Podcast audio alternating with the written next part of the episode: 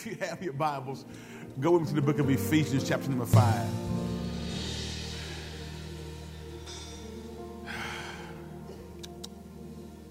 Now, this message today, we, we're continuing our study in the book of Ephesians, which we've completed our, our Wednesday midweek uh, study of this, but I'm slowly unpacking it on Sunday mornings because I think it's critically important for us to grasp and understand the gospel truths that the Apostle Paul lays out in this dynamic book. Now, we get to this part here, this fifth chapter, and we'll start our reading around in verse number 20, I believe. But I need you to understand something. When we get into this God's plan for marriage, if you are single, widowed, or divorced, do not close your ears because this word is for everybody. All scripture is given by inspiration of God. And it's profitable for doctrine, reproof, correction, instruction, and righteousness.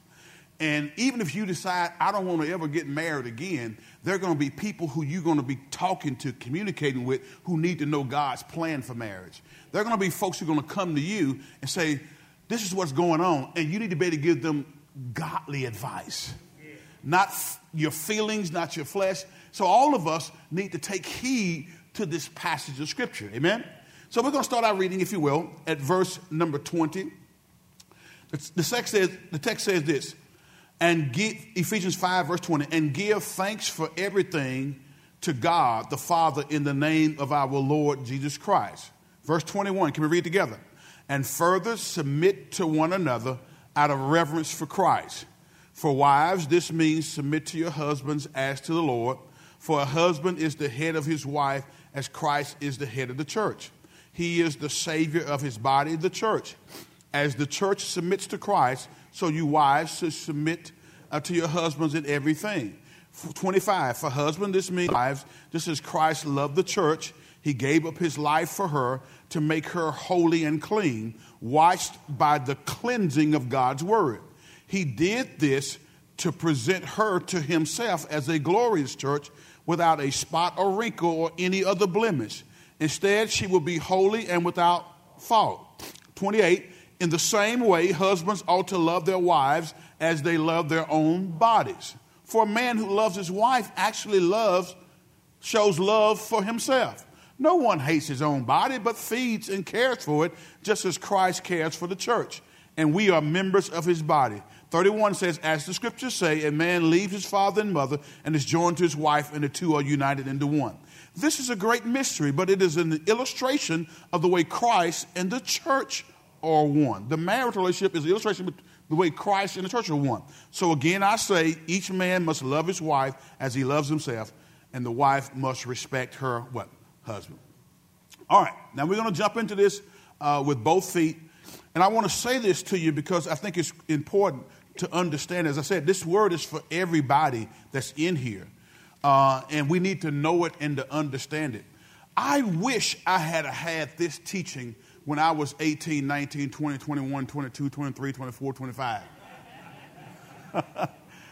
I wish I had a youth group that was dealing with real relationships like our youth group is dealing with right now. A dynamic study that they're delving into how to, how to communicate, how to talk, how to have authentic relationship, how to have crucial conversations, how to judge and discern what's healthy for you and what's not healthy for you. They're, they're, they're laying it down uh, in a, in a God honoring way after church on Sunday over there. So you better thank God that you got some youth ministers and youth uh, uh, workers who are pouring into your children. Because I can promise you, the average family doesn't have, doesn't take time to have these type of conversations. It's a lot of fussing and yelling rather than communicating. And so I want to I want to encourage you to learn how to communicate and to share. Can I get a witness? So, so they're getting in that real relationship. I promise you, they're learning this. I wish I had known this early on in life. God's purposes in my individual relationship. So God's plan for marriage is what we entitling this. God's plan for marriage requires both. Everybody say both. Both the man and the woman to be dependent on Him. To be dependent on Him. Can I get the witness? A successful marriage is not guaranteed by a good beginning. It can occur only when two people, everybody say daily, apply God's word to their marriage. Anybody can start off good. But it's how you finish, how you persevere on a daily basis. I remember when I was running track in high school, and Gary, some, how many of y'all ran track in high school? Anybody run track? All right. I, I, remember we were running track in high school, and then there were, there were times when you would have a person who would just take off full speed ahead of, of in front of everybody else, and they had to run four laps. And you think, boy, he's to get it. Man, he's going he's gonna just lap the field. He's running way ahead of everybody. And by the time that third lap comes around, KD, the bear jumps on his back. It, we didn't see him. He was over in, in the corner in that third, in that, around that third turn. He started doing this number right here. And next thing you know, everybody passed him up. He started out good, but he ended up in last place. See, I don't want anybody to start out good uh, not having proper foundation because if you don't have the proper foundation, you can start out right, but end up dead wrong. Amen. Most people complete 10 to, now most people, most people complete 12 to 16 years of schooling to learn how to get prepared for a career. But few ever take a course on marriage. Few ever go to a marriage retreat. Shameless plug.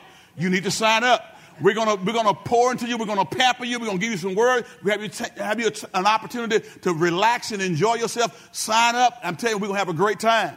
But but but but many people have the mindset that okay, we're good. I don't need that. You know, we've been married 20 years. Baby, let me tell you something. The devil don't care how long you've been married. I told y'all before, if the devil can and he will, he'll take 25 years to set your behind up.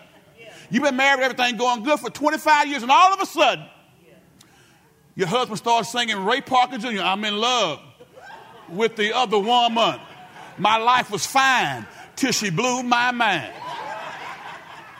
And there's a part in there that says, I hate to have to sneak, but it feels better. I'm in love with the other woman. After 25 years, he went crazy.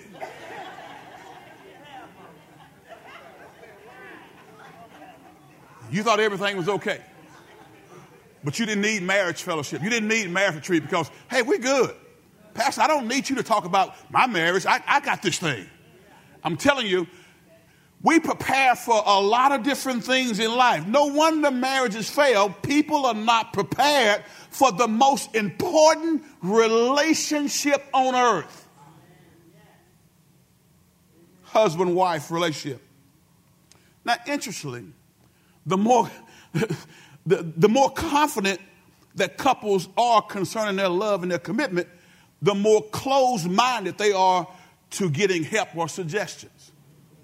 I'm going to say it again. The more confident couples are in their, in their uh, love and commitment, the more closed minded they are to getting help or suggestions. Have been times, I, mean, I remember, this has been years, years ago, we were on our marriage retreats, and everything we brought up, this particular couple said, Well, we don't have that problem. We don't have that problem. We don't do that. We don't do that. That, that ain't none of us. Now, mind you, they haven't been married but a minute.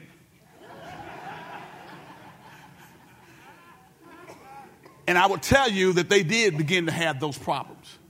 They did get to a situation where it was, it was, it was, it was draconian. It, it, it just didn't work. Because let me tell you something, the devil don't, you, you may start out right and think everything is going okay, but the enemy is always lurking, seeking whom he may devour. Listen to what the Apostle Paul said in 1 Corinthians, the 10th chapter, verse number 12. I'm going to read that one from the KJV. 1 Corinthians, chapter number 10, and I'm going to look at verse number 12, okay? This is where all of us, in whatever area of life we find ourselves operating, whether it's marriage, whether it's career, whether it's uh, habits that we're trying to overcome, listen to what the Apostle Paul said in 1 Corinthians chapter number 10, and we'll look at verse number 12. And I'm, I'm, i want to read it from the KJV, okay? 1 Corinthians chapter number 10, verse number 12 says, Wherefore let him that thinketh he standeth Take heed lest he fall.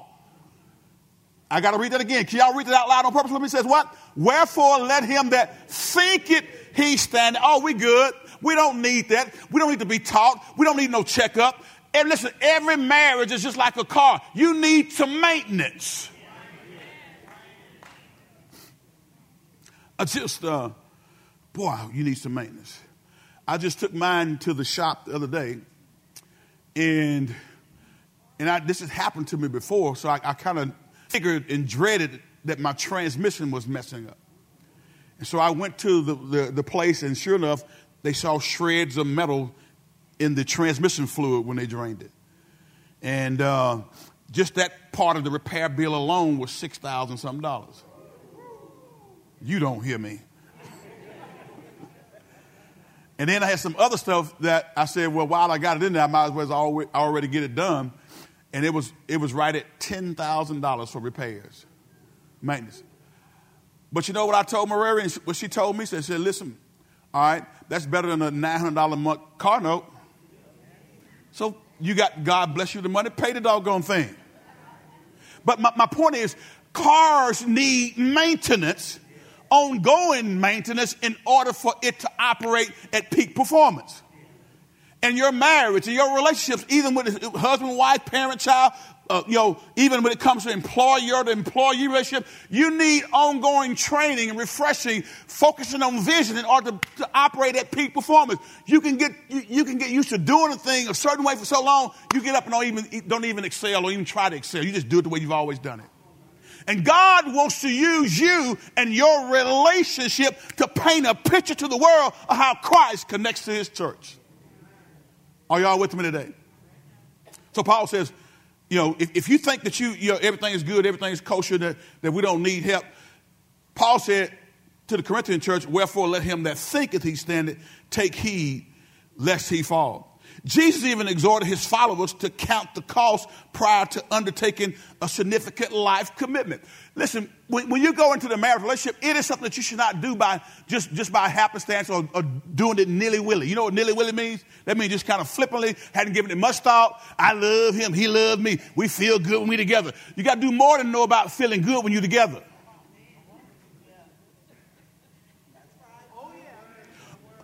He make me feel good. But let me, tell you something. When crazy enters the relationship, how he made you feel gonna go out the window. Or she can be crazy too. Crazy ain't got no, crazy don't discriminate.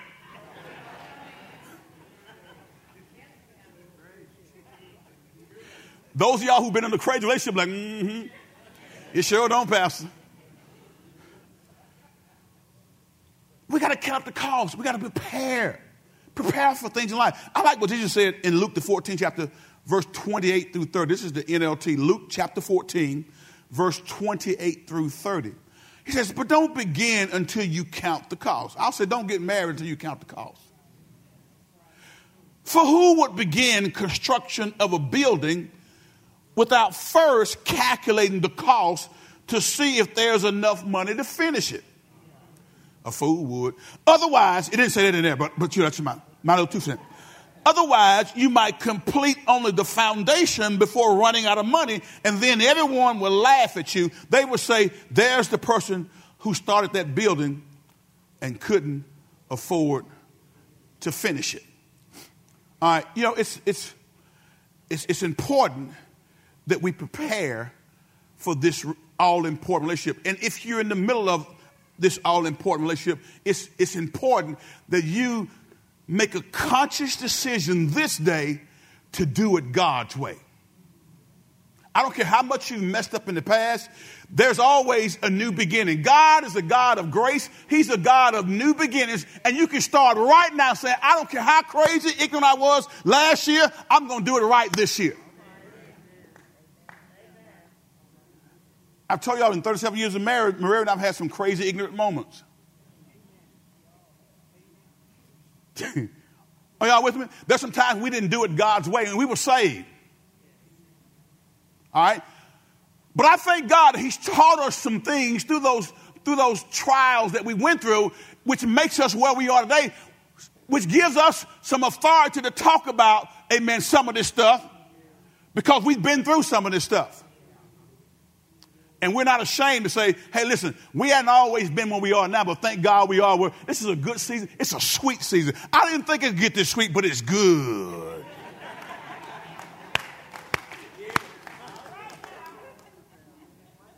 Does anybody know what I'm talking about? It's a good season. Can I read something to y'all? I, I want to read something to you because it's a good season. And I'm, I'm a, this is not on your notes, but I'm going to give you six most common reasons why marriages fail. But that, that, that, that it blessed my heart when I read it the first time, and I, and I was uh, looking at something in my drawer the other day, and I pulled it out. Listen, listen, to, listen to this. This is, this is you, you'll figure out who this is when I get through. This is on Friday, March, March 13, 1970. You asked me to be your girlfriend.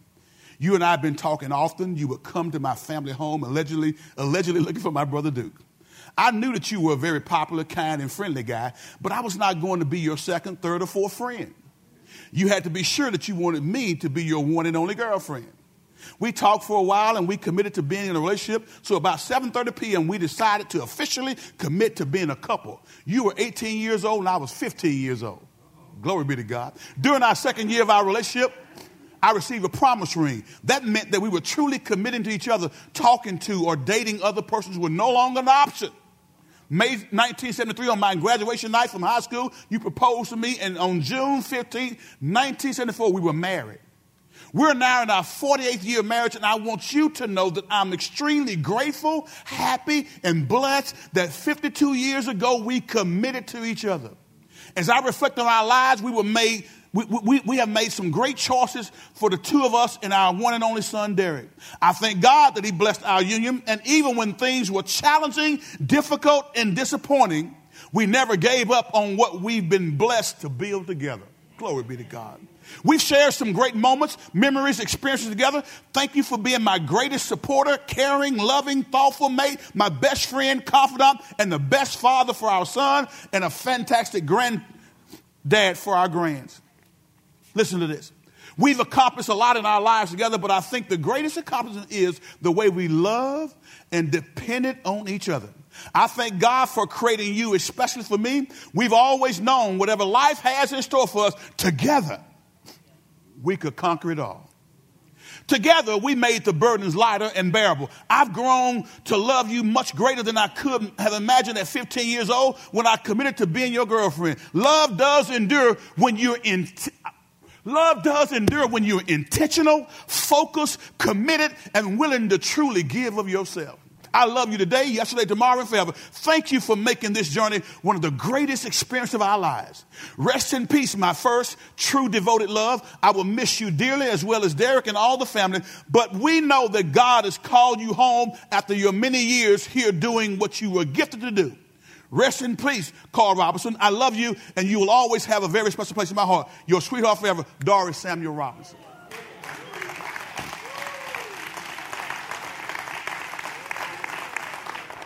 Now I want y'all to listen to me. There was a lot that was said, and I asked Doris for permission to, to read that this, this morning. Because, see, I want you to know marriage can work if you do it God's way. You may be going through a season of difficulty, but hold on and make the commitment that I'm going to follow God's plan for marriage. Can I get a witness today? So, so, so it can be done. There are many other couples I can call out right now and say, it can be done.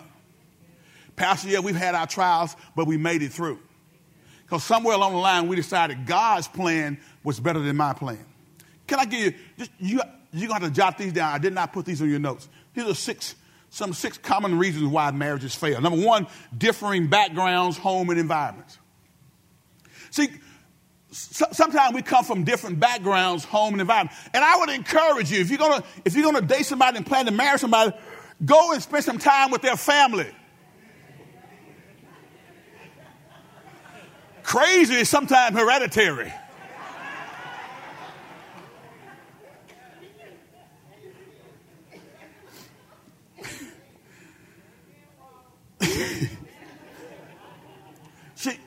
because of cultural and family differences, often result in immediate disagreements, they, they lead to conflict and hurt in a marriage. Now, again, you don't, I'm not saying marry somebody just like you. God forbid, don't do that, because y'all may kill each other. You need somebody to compliment you, but what I'm saying is you need to understand where your potential mate is coming from. What shaped his, his, his methodology, his way of thinking? Where did he come from? Where did she come from? And how did, how did that family relate? Because that's important because those things, we, we catch stuff whether we realize it or not from our family members. Can I get a witness? in this diversified society that we live in, it's very likely that you, you, you married or will marry someone very different than yourself. And these differences, if not properly interpreted, if not properly anticipated, can lead you and your spouse down the road to a lot of hurt and rejection. And for many couples, guys, there's the added emotional baggage from a previous marriage. And if stepchildren are involved, that whole blended family thing is also at work. And, it, it and, and, if you don't, if you don't God's, uh, uh, uh, uh, God, if you don't, if you don't learn how to do marriage God's way in a second or third marriage, I promise you, you're going to suffer when kids are involved. Because blended families can be tough. Because first of all, and I'm not saying they can't work because my, Maria and I are a blended family. I had a daughter before we got married, all right? But we learned how to do it God's way. We learned how to not, it wasn't, uh, she's still in my daddy. And that, that's in the, that's in the child's mind, that's what happens. And I'm sure Tanya probably thought that at first, but we made sure that we, we let her know that we, she's loved unconditionally by both of us. And we, met, and we included her in our family. Can I get a witness? But, but blended families can be tough. And previous marriages, when you've been in a previous marriage, you bring that baggage over to the new marriage. And you got to learn how to, to, to, let God in on the middle of all that. So, so different backgrounds, uh, different backgrounds, homes, and environments can cause marriage to fail. Number two, uh, the, I'm going to call this the deceptive 50 50 relationship. The deceptive 50 50 relationship. In other words, you think it's 50 50. You do your half and I do my half. That ain't God's plan for marriage. Are y'all listening to me? thinking that your spouse must do his or her half leads us to focus on the other person's performance. And over time, each person, hear me carefully, each person wants to ensure that the other person does his or her part. Unfortunately, there's no way to know who met whom halfway. And it's impossible to know if the other person cared as much, worked as hard, or felt as strongly as you do. And ultimately, couples are drawn into deeper levels of examination and criticism. One of, one of the ways I've, seen this in just over years of counseling is in marriage, especially when it comes to finances and any number of things. It's not your money and my money. I tell, I tell you all the time, if you ever in a relationship and it comes down to your money and my money, that means that there's not oneness.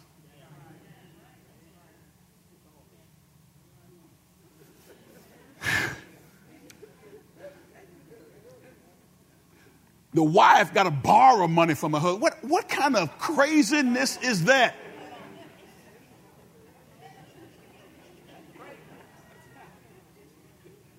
Now, yeah, I, I, I got to be honest, I got to be frank.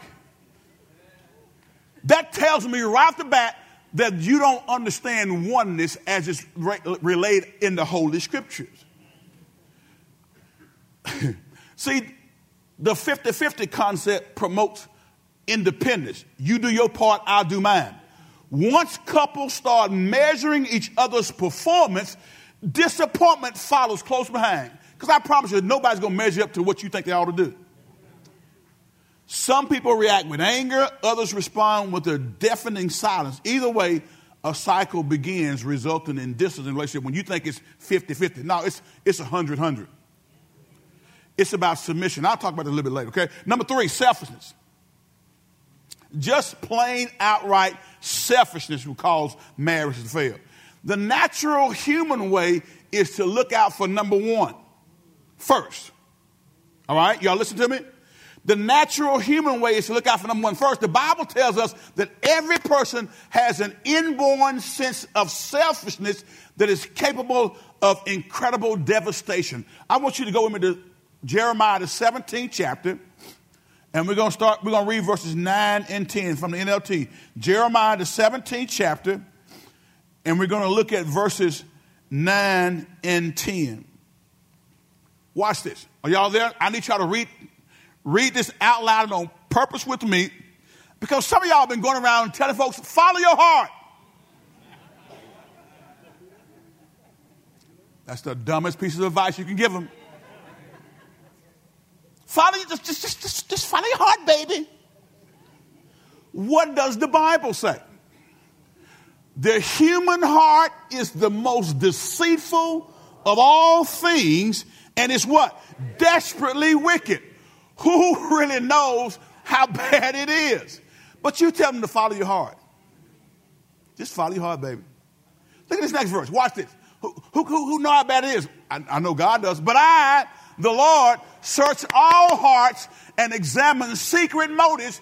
All people their due rewards according to what their actions deserve. So, so, so, I need you to understand something. That your heart, in, in its very essence and core, is wicked. The Bible even says that out of your heart comes all kinds of stuff adultery, fornication, unforgiveness. All that stuff comes out of your heart. So quit telling folks to follow their heart. Tell them to follow Jesus and His Word. Can I get a witness today? Uh, I know some of y'all saying, well, you know, well, yeah, yeah, yeah, yeah, yeah, yeah, Pastor. Um, not my though. I've been with my boo for two years, and, and he, he makes my heart sing. Okay. Is he saved? Well, you know, I don't know, Pastor, but you know, he goes to church every now and then. Who's his pastor? I don't know. I asked him, who's your pastor, brother? Uh, you know, uh, Reverend, um, it, it's at Mount Bethel number five. That's where I go. Who's your pastor? I, I forgot. Man, you know what? We changed pastors. That means he hadn't been. Okay? Listen to me very carefully.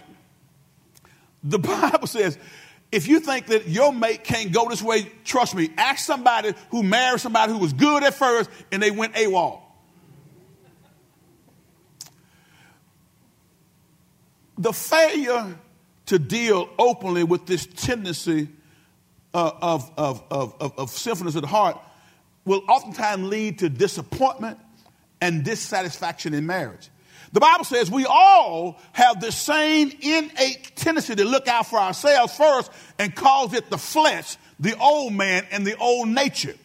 It's also called, it also calls it sin. Everybody say sin. When you're only looking out for yourself, when you're only looking out for your well being, it's called sin. Are y'all with me? For that reason, only Jesus Christ is able to break this bondage to self and give us a supernatural divine nature. The Bible says in 1 Peter says we are partakers of the divine nature. That means that God's God's divine nature when we are born again has a present life. Divine nature. Everybody say divine nature. So listen, there are times in marriage when you really want your way. Can you raise your hand and say, I hear you, Pastor? There are times in marriage where you really want your way. You may think you're right, and perhaps you are. But the Lord Jesus calls us to serve one another. And that specifically means putting the well being of your spouse first. Everybody say, put the well being of your spouse first. Everyone has a choice to make. We can either be we can we can be either a mirror that reflects approval, appreciation, and encouragement to our spouse, or we can reflect failure and disappointment. What does your spouse get from you? If your reflection is negative, the result will be fear and retaliation. Over time, feelings will become frozen and your attitudes will become real critical. Go with me well, I don't have time. Just write down Romans, the third chapter, verse 9 through 17. I'm, I'm not going to go over it today because my time is running. The fourth thing is, is the inability to cope with life's trial. The inability to cope with life's trials. I've told you before and I'll say it again. Trials will come. Go to James 1, verses 2 through 4. The inability to cope with life's trial. When couples in a marriage with a naive perception of trials it's not long before each spouse begins to say, Well, I must have married the wrong person.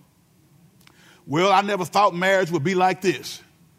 Then you got doubt, you got division, and you got distance that replaces unity and, and strength that God desires for us when we're going through these trials. Uh, and the, the trials will produce. Watch what trials do. It says, Dear brothers and sisters, when troubles of any kind come your way, and they will come, let me say this and I need you to hear me up front, personally, intentionally. You will face trials. trials will come your way as an individual and as a couple. Are y'all tracking with me? It is a given. We live in a fallen world, but because we live in a fallen world, you're going to have some challenges.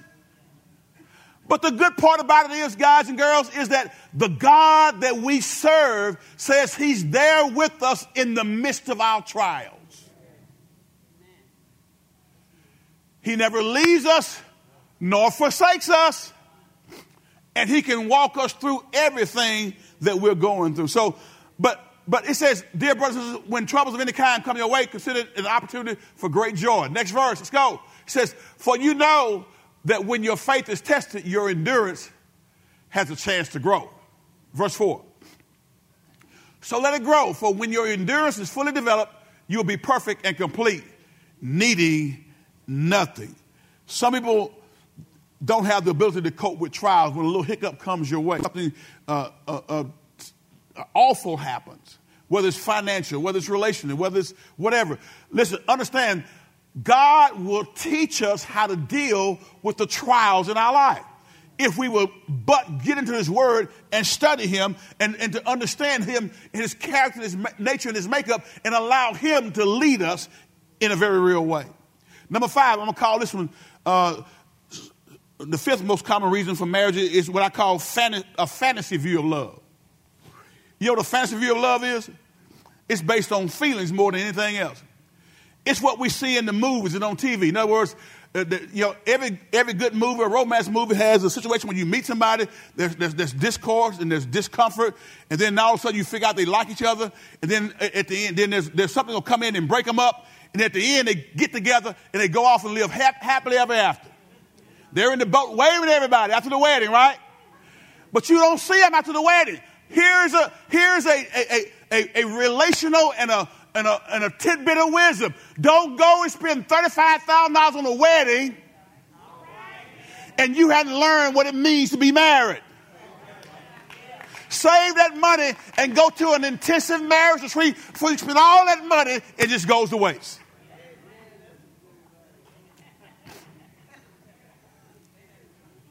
Because the wedding ain't the marriage. And you can have, you can come up in there and horse your own carriages. You can, you can, you can have a Cadillac longer than this, limo longer than this building. But that wedding ceremony is not the marriage. Spend, spend that money getting geared up and learning what true marriage is really all about.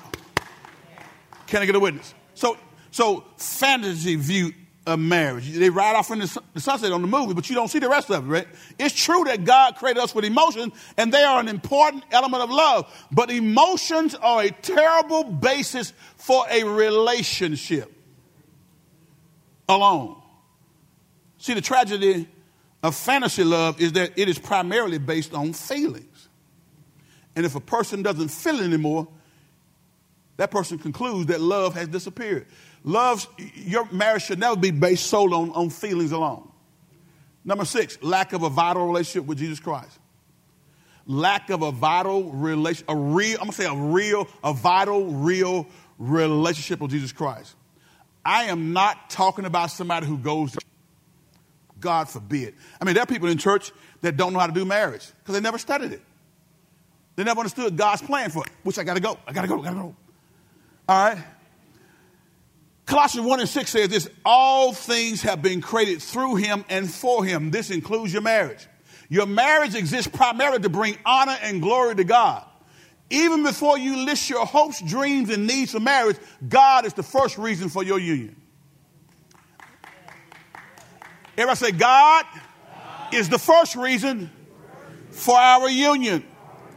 That's what it means to call Jesus Christ preeminent.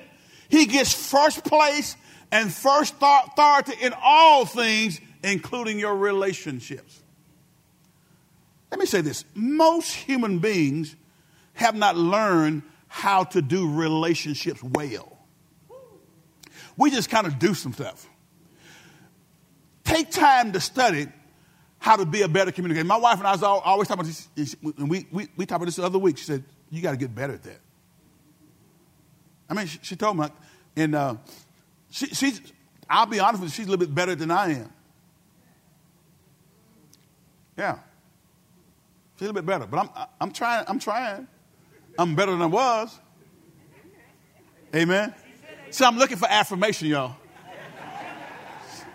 No, no, but, but, and, and, and here's my observation. Now, you, you, you, don't, you don't have to take this, but I, I think I'm right about it. Most women tend to be a little bit better at communicating than men are. When you get beyond sports, money, and careers, we get a little shallow. Boy, did you see Jimmy Butler go off last night? Who you think gonna win? Who gonna win the Super Bowl? Yeah, we'll talk about that money all day long, but when it comes to, man, how did you feel when that happened? What you mean how I felt? I'm just trying to communicate. Most, most women are better than we are. So we got to learn, guys. The Bible says this dwell with her according to knowledge. Well, if it, if it says dwell with her according to knowledge, that means there's some knowledge that I must gain in order to effectively relate to my spouse, to my wife, to my woman, to my boo thing, to my lover, whatever you want to call it, to my friend. There are some things I have to learn, and I'm learning those things every day that I'm married. And I've discovered too, you got to keep studying them because it'll change on you, Kendrell. What worked 10 years ago, Ray, may not be working today. So I got to study her every day. Everybody say, every day. All right, all right, all right. God's word indicates three great purposes for men and women. Go, go to Genesis 1, 26 to 20, 26 to 31. Genesis 1, 26 to 31. I'm going to go through this real quick because these are things that we'll, you know, I'll, I'll, we're going to teach the Bible as long as I'm here. Okay? And we're going to teach all aspects of the Bible. I'm not going to just talk to you about money. I'm not just going to talk to you about uh, praise and praise and, and worship and and uh, we're going we're gonna, we're to give you a full diet. I want you to have meat and vegetables, and every now and then you get a little dessert too. So we're going, we're, gonna, we're to preach the full counsel of God, and this is called the full counsel of God. All right? We're going to talk about these issues. God words indicates three great purposes for men and women. Number one is to reflect God's image. Look at Genesis 1, 26 through 27. Genesis 1, 26 through 27. Are y'all still tracking with me today? Genesis 1, 26 through 27. The text says this. Then God said, Let us make human beings in our image to be like us. They will reign over the fish in the sea, uh, the birds in the sky, the livestock, all the wild animals on the earth, and the small animals that scurry along the ground. Next verse. So God created human beings in his own image. In the image of God created he them, male and female, he created what? Them. Three times God used the word image and once likeness to stress that he wants mankind to reflect his image from the plural pronouns us and our used in verse 26 that God intended mankind to reflect the wholeness of the Trinity. God the Father, God the Son, and God the Holy Spirit. Each person of the Trinity is unique in function, yet one in nature and purpose. So you as a husband and wife may be unique in function, but you ought to be as one in function and purpose. Therefore should a man leave his father and mother and do what? Cleave unto his wife, and the two shall become what? one flesh. The two become one. Just like God the Father, Son, Holy Spirit are one, husband and wife should be. If I say one, that don't get there just by waking up in the morning. I say it takes work. So we ought to reflect God's image. Number, number two, we ought to raise godly children. You get verse number 28. Genesis 1 and 28, we ought to raise godly children. Verse number 28 says this, and God blessed them, and God said to them, Be fruitful and do what? I'm in the KJV now, and replenish the earth and subdue it and have dominion over the fish of the sea and over the fowl of the air and over every living thing that moveth upon earth. So be raise godly children, be fruitful and multiply. Thirdly, we have to reign over the earth. We just said it right there. So he gave reflect God's image, raise godly children, and reign over God's creation. Now, now listen the most important issue in marriage, and y'all hear this, and, and my time is, is quickly running. I won't finish it today, But the next time I'm back up here, I'll, I'll, I'll complete this, okay? But, but understand is the most important issue in marriage, okay? Uh, go, go, go, go, go with me, if you will, to um, Luke, the fourth chapter. This is something that we, I've shared with you before, but I want you to hear it again.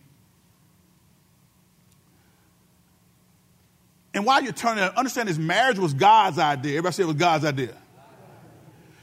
God said it was not good for man to be alone. God created a helper that's suitable for him, for man, and God intended a man to leave his parents' home and cling to his wife. Do you not understand? And I, I've talked this before. That same root word uh, for helper that's used in Genesis as it relates to the wife is the same root word that's used for the Holy Spirit. Do you understand this? It's, it's the same word that says the Holy Spirit is given by God to empower us and to enable us to walk this Christian walk. You were never designed life by yourself in your own strength. As a matter of fact, it is impossible for you to do some of these things in your own strength. It's impossible for you to forgive somebody who's hurt you deeply if you're trying to do it in your own strength. It's impossible for you to, to love your neighbor as yourself when you're trying to do it on your own. It's God's Holy Spirit that helps us to get to where we need to be. Luke, the fourth chapter, and if you will, let's look at, hallelujah, Luke chapter 4, and let's look at verse number 5. Oh, I hate to even go here because I know I don't have time to finish it. But let me just just pick on it just for a second, okay? And if y'all allow me, I'll come back again and finish this. And y'all, most of y'all know this, this is the story. Let's see. Luke, the fourth chapter. Is that one I want to go to?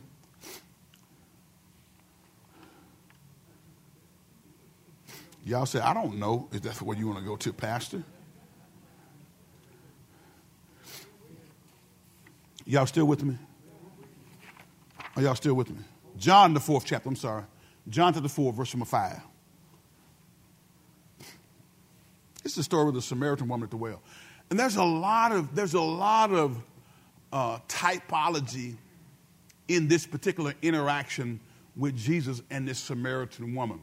I've told you before, it is crucially important for us as believers to learn how to do relationships better. Why is that crucially important? Because God wants to use us to reach the lost. And if we are, if we're, if we're, you know, to ourselves, if we don't like being around people, if you know, and, and, and if we if we are uh, uh, defiant when it comes to trying to reach people, how are you going to reach them with the gospel if you never interact with them? So it's important for us to get better at connecting with people. Maybe you were shy growing up like I was, but you got to learn how to get better at connecting with people. Because if you notice Jesus while he was here on earth, he spent a lot of time, I told y'all, eating around the table, hosting people, and talking about things of eternal value.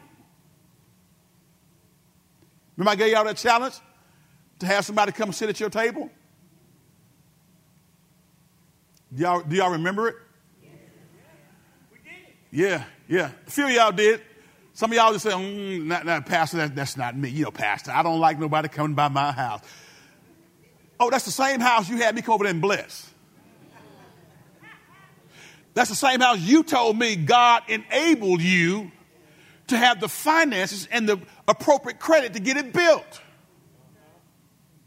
That's the same house that, that when you stepped in the door, you said, Thank you, Jesus. And Jesus says, I want to use it for my glory. You said, No, God, this is mine.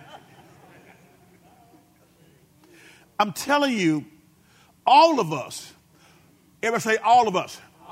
All of us, us got to get better at connecting relationally with people who, who may be different than us. Because I promise you, if you've been growing in your faith, that center person is going to be different than you. They're going to still have some cuss in them. They're going to still like to drink. And we're not there to try to make them stop cussing and drinking. We want to get saved. I promise you, if you get saved and start growing, you'll stop cussing and drinking. I don't want to try to gut the fish before I catch him. I got to catch him first, Jerry. Then I split him down the middle. Pull the guts out through systematic teaching. The problem that some of us have is we expect people to be up here before we'll deal with them. And God said, I need you to deal with them down there. And if I get them down there, I'll bring them up here. Jesus, go and study the theological construct of Jesus' life. Jesus spent plenty of time with what the Pharisees considered to be rank sinners, the lowest of the low. But he did that to give us an example that we have a responsibility to be evangelistic in our outreach efforts to go and try to reach people with the gospel. And it starts by building a relationship. Okay, y'all with me? All right, now watch this. Lord Jesus. Whew. I can't really start this because it's, it's, it's, it's, it's, it's I, I tell you, it's, it's rich and there's a lot that I want to tell you, but I'm going to pick it up next week. All right? Is that all right with y'all? I want y'all to go home and study Jesus' interaction with the Samaritan woman at the well. A lot of, a lot of, a lot of, a lot of, of theology that, that is embedded in that interaction. There's a lot of things that we're going to learn about Jesus' approach to ministry through that interaction with the Samaritan woman. And some things that we're going to learn ourselves as we continue to, to move forward. We're going to talk about how, how Jesus is the only one that can meet our deepest need. Hear me carefully. Some of y'all have made your spouse your idol God. And you thought that when this, that, that, that, that he divorced you, that your world ended. Baby, your world didn't end. Because when you learn how to let Jesus meet your deepest need, even if he or she walks away from you, you're going to be okay. Because God is meeting your deepest need. Those four deepest needs are acceptance, identity, security, and purpose. And we'll talk about that next week or the following week, whenever I get back. Amen? Every head bowed, every eye closed. Father, we thank you now.